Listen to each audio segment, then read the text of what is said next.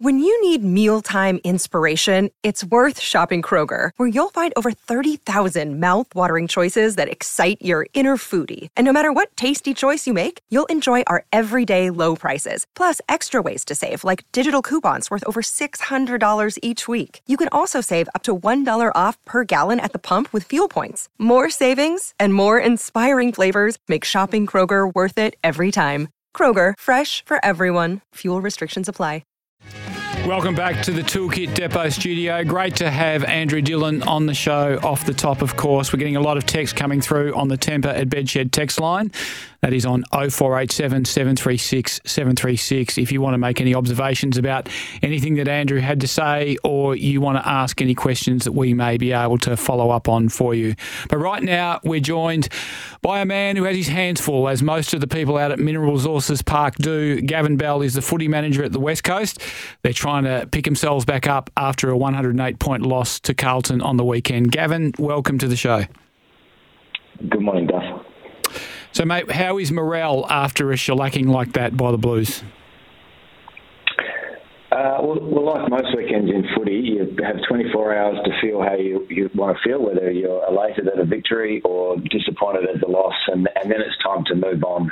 Um, we've we've done our review. Um, we're really clear on where we let ourselves down, and um, yeah, it's time to start preparing for, for Richmond.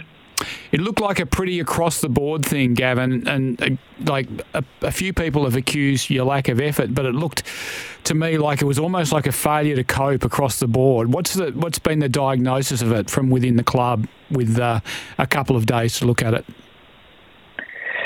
Well, I mean, at the end of the day, Duff, uh, we were beaten convincingly in, in all of our areas by Carlton. Um, they got on top early and um, outside of a, a, small period in the second quarter, yeah, they, they had full control of the game. Um, over the last four or five weeks, uh, we've seen some small improvements in areas. We haven't won the games, which has been disappointing, but we have seen some growth in the areas that we wanted to, um, and we've been focusing on since the pre-season in the contest and, and how we tr- transition between contests. But um, yeah, we were beaten um, in those areas by Carlton on Saturday night. The question coming in on the Tempur at Bedshed text line from Noddy could or should the Eagles be asking for a priority draft pick this year, and, and do they have a case? Is that something that the club is considering? Oh, we haven't had any discussions about that, Duff, at the moment. It's it's what's immediately in front of us, how we improve, um, and how we pick our, our best team available to uh, to get ready for Richmond. Follow up question to that from me. The mid season draft is coming up, and clearly you are a, a club in rebuild. Um, would you look at freeing up a list spot? Because as I understand it, you don't have one at the moment, but would you look at freeing up a list spot to take one or two picks in that draft?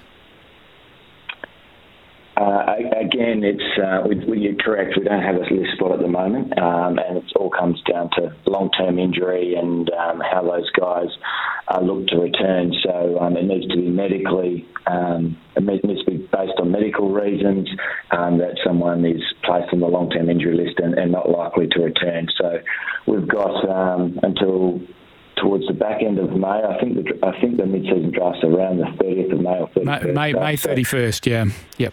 May 31st. So, you know, we've got a um, up until a few days before that. If if um, if one of our players is not progressing as we like medically, then we can certainly look at that. One last one for me before I let you go, Gavin. Reuben Ginbey's just starting to show a few signs that he's getting a bit reactive and just wondering whether he's suffering a bit of battle fatigue from playing on all the guns. And uh, do you have to review how you use him a little bit and maybe free him up and get him across half back and get him just finding the ball and playing his own game a little bit rather than having to cope with a superstar every week?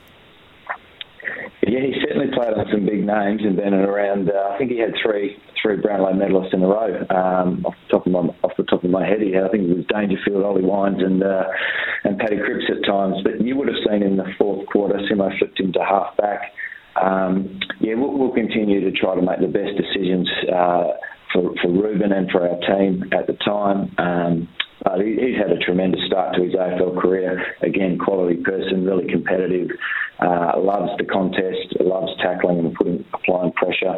So really proud and pleased with what uh, with what Rubes is producing. Gavin, thank you very much for joining us on the show. I know you've got a, a lot on your plate at the moment, and uh, thanks for taking the time to talk us through a few things. Um, good luck Thanks with uh, good luck with the game against Richmond this weekend. Gavin Bell, the football manager from the West Coast Eagles. What do you think? You can have your say on the Tempur at Bedshed text line 0487 736 736 or give us a call on the open line 13 12 55. We've got Paul Hasleby coming up to dissect Fremantle's 48 point loss to Brisbane, but before then, we'll take a break.